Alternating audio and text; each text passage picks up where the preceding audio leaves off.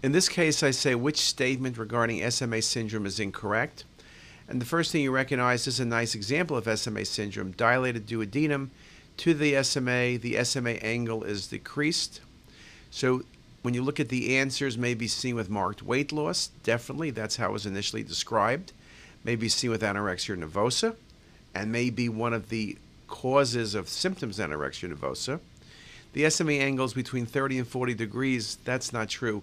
It's usually under 10 degrees. 30 to 40 is normal range, and the SMA distance is under 8 millimeters. So that part is indeed true. So C is the incorrect statement.